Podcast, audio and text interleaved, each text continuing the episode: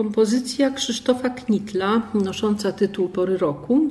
Oczywiście afiliacje z całym takim systemem symbolicznym średniowiecznego kalendarza, rozmaitych obrazów malowanych właśnie i kompozycji Vivaldiego, a potem Haydna i rozmaitych innych kompozytorów tutaj jest bardzo, bardzo oczywista. Przy czym tym razem mamy do czynienia wyłącznie z dźwiękiem, a obrazy musimy sobie wyobrażać. Z czterech rogów pomieszczenia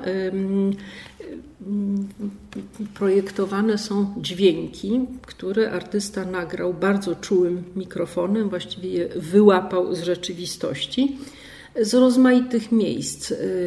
Lato było nagrywane na Wigrach, y, jesień w Warszawie, zima gdzieś w Austrii, w jakimś narciarskim miejscu. No i y, te dźwięki są bardzo subtelne.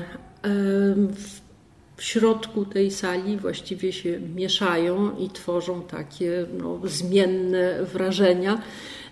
Praca, która wymaga oczywiście kontemplacji, pobycia w tym pomieszczeniu przez czas dłuższy, ale pokazywana już była w ośrodku w Wigrach i zyskała duże zainteresowanie, bardzo nam się podobała.